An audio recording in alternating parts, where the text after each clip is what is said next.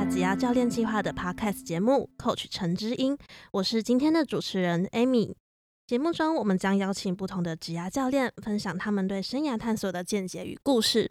那么，今天有请我们的一日之音宗汉教练，请宗汉哥简单介绍一下自己吧。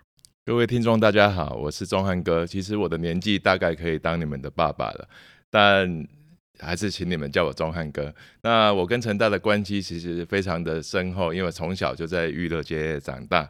那大学就考上了淡江大学之后，又到英国的瑞典大学修了一个食品科学的硕班。那毕业之后，我就进到统一来服务。那基本上是在乳制品跟生活面这个领域来工作。那今天非常开心能邀请宗汉哥来跟我们聊聊他的生涯。但是啊，在聊生涯之前，想再问几个有趣的问题，加深听众对宗汉哥的印象。所以想问宗汉哥，如果要用一个形容词来形容你自己，你觉得最贴切的词汇会是什么呢？OK，如果上过我的课的学生们，不管是第八届、第九届或这现在第十二届，大概都知道前面要有一个形容词叫做热血宗汉哥，因为我的个性。我就是大概是我们礼拜五邀请的一个老师要来上课，叫卡姐。然后他的四色人格分析里面，我大概是个橘色人格的人。那橘色人格大概有几个特质哈？第一个就是展现热情、领导魅力、挑战自我、掌握机会、独特新颖、刺激冒险、有趣好玩。我不晓得你觉得这像不像钟汉哥？非常像钟汉哥。从开幕式对钟汉哥的印象就是非常的热血。那我这边举几个我热血的案例，就是我们公司加入 CCP 的教练，其实和其他公司可能不大一样。我们是在每年年底会发一封信给所有的部级主管，看看部级主主管有没有这个意愿来参加这个教练计划。但大家知道，在同一企业是非常的忙碌，那也只有少数几位。部级主管愿意来参加这个活动，所以我很热血的就来参加我们的 CCP 的活动。那也在第八届、第九届都办过两天一夜，甚至三天两夜的活动，这也是当时候都轰动学校的一个蛮热血的活动。没错，那这么热血的宗汉哥，你觉得如果要用一款泡面来形容你自己，你觉得你会是什么口味的泡面呢？那你想猜一下我会是什么样的泡面？我觉得宗汉哥是读食品科学的，想必应该是会说科学面吧。科学面是也还可以的，不过我心中其实有两个答案。第一个是统一肉燥面，你觉得统一肉燥面大概有几年的历史？我觉得应该就是比我年纪还要大，二十多岁。OK，其实我查了一下，他和我出生的年次是一样，一九七一年出生的。所以第一个理由，他的年纪和我一样。第二个是他历久弥新。哦，所以虽然我年纪已经五十几岁了，我来参加 CCP 也认识了很多年轻的伙伴，然后跟他们去唱歌啦，去玩桌游啦，去吃饭，甚至去喝酒。哦，所以我是一个还蛮接年轻人地气的一个一个教练。然后讲到统一豆照面，其实很多人出国都会带着统一豆照面出国。最近的奥运，像李阳跟王麒麟，他们也是带着泡面出国。那我个人是很喜欢到处去旅游，所以。第三个理由就是它是一个很适合环游世界的一款泡面。那第二款面，我们公司有一款面叫大补铁，可能大家不是很熟悉，但为什么这款面很适合我呢？第一个，我号称是正能量的发电机，所以很多同学遇到负能量都会来找我，我会帮他们当天就把负能量把它清空。那第二个，我曾经讲过一句话，我来这边一日教练就是终身教练，所以很多同学遇到很多致癌的问题。他们都会回过来再来找我，我也会很努力的帮他们解决这样的问题，所以我就像大补铁一样，随时可以补充你们很多的正能量。没错，我觉得将来大家应该在看到统一肉燥面还有大补铁，都会想到宗汉哥。那我觉得其实人生呢，也可以像是一碗泡面，有些人除了本身的调味包，还会多加一些其他的食材，像是鸡蛋、青菜跟肉片。我觉得就像人生一样，除了自己原有的生活以外，有些人还会多做很多其他的尝试。所以想问宗汉哥，在原有的工作还有生活以外，还有做些什么不一样的事挑战自己呢？OK，只要认识我的人，大概都知道我是一个非常爱打篮球的人。所以在我进公司之后没多久，我在在大概三十岁左右，我在在统一成立了一个统一篮球队。那到现在已经二十年了。我们每周四都会邀请很多成大的系队来比赛，包括材料系啦、化工系啦、土木系啦，很多几乎成大所有系都有跟我们这友谊赛，所以这边我想要尝试的就是给出社会之后的学生们能够有一个运动的舞台。然后因为运动很重要，你运动你身体才会健康。那听众们，你们如果想要约统一篮球队来打球的话，也可以私约我，我一定安排跟你们比赛。那想要跟宗汉哥打球的人，一定要记得去私讯宗汉哥。那我觉得宗汉哥的生活除了打篮球以外，然后工作也应该是非常的繁忙。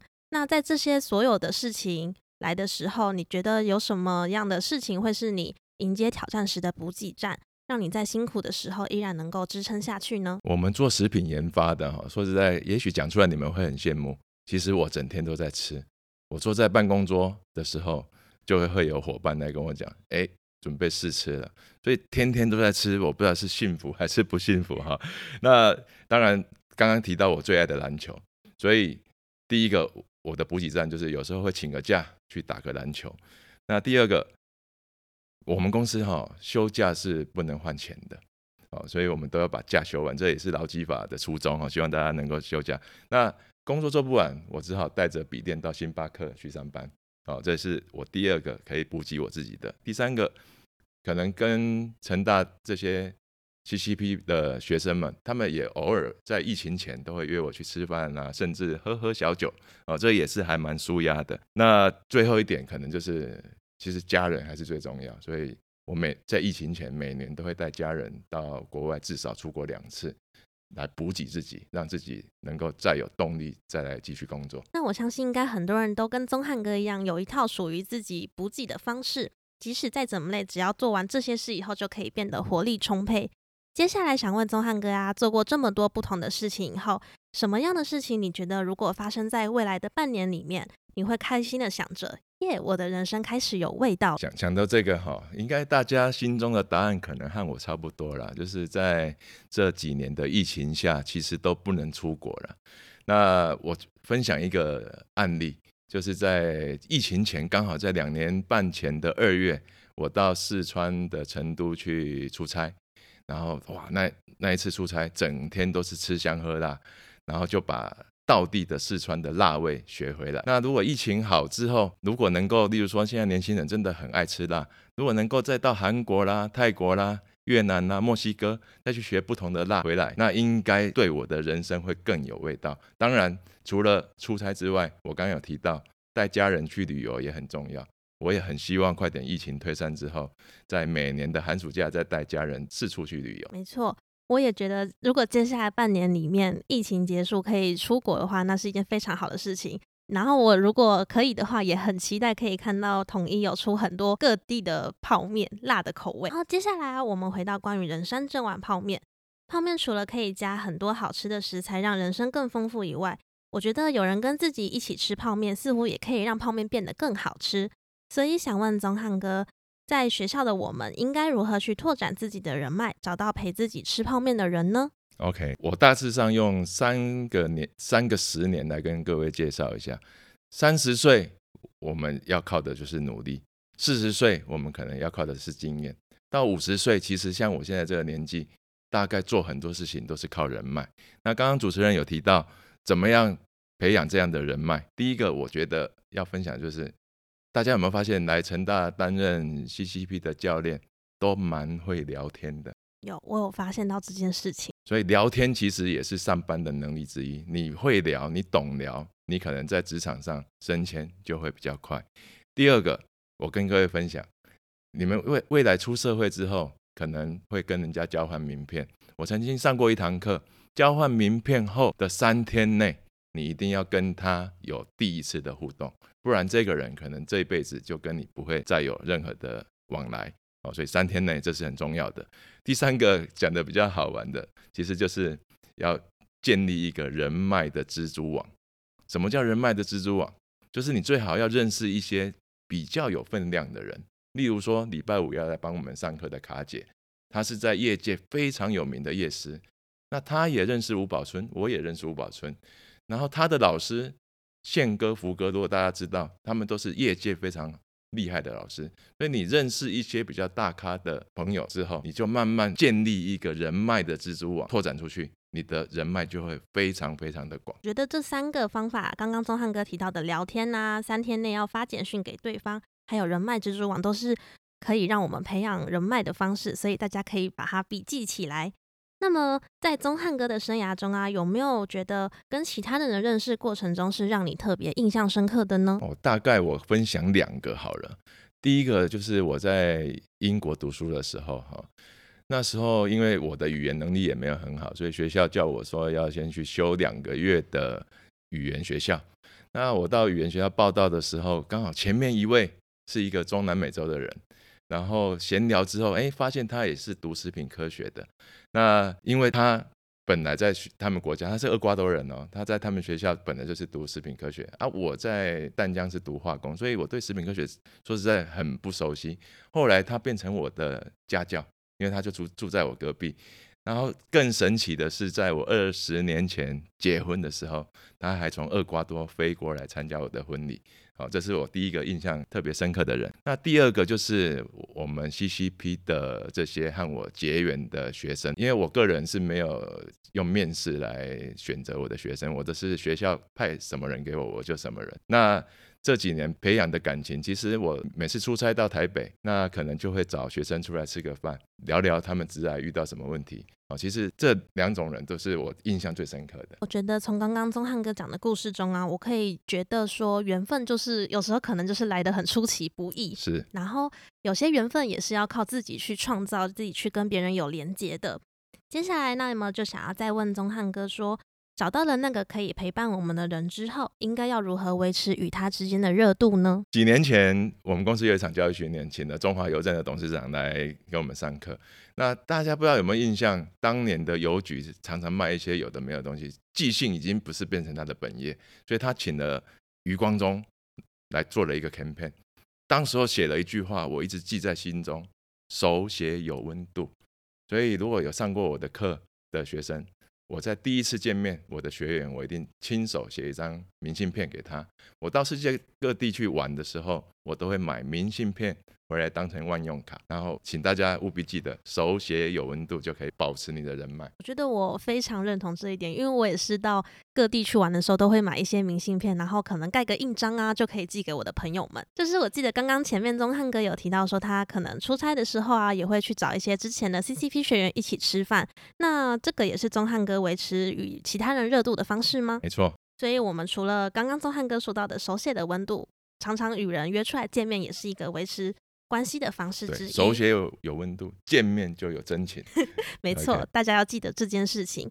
那最后啊，想问宗汉哥，我们刚刚说了很多可以让泡面变好吃的方法，像是加好吃的食材，找好朋友一起吃。那除了这些以外，宗汉哥觉得还有什么建议可以提供给同学，泡出一碗色香味俱全的人参泡面呢？OK，泡面最重要的东西其实不是泡面本身，一定要有开水哦，所以。回到一开始，我介绍我自己，我是一个我自称为热血中汉哥，所以我希望我们的伙伴在未来进到职场之后，每天的热度都和开水一样是一百度 C 的啊，这是第一个。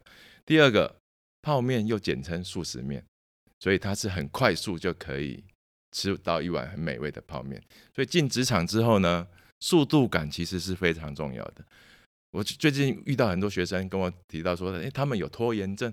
我说，哎，拖延症最好解决的方法就是你要今日事今日毕。可是如果讲这个可能有点太俗气、太老套。我自己有一套方法，就是我们公司现在分流上班，有七点半、八点、八点半跟九点。像我这样年纪的人，一定是选七点半。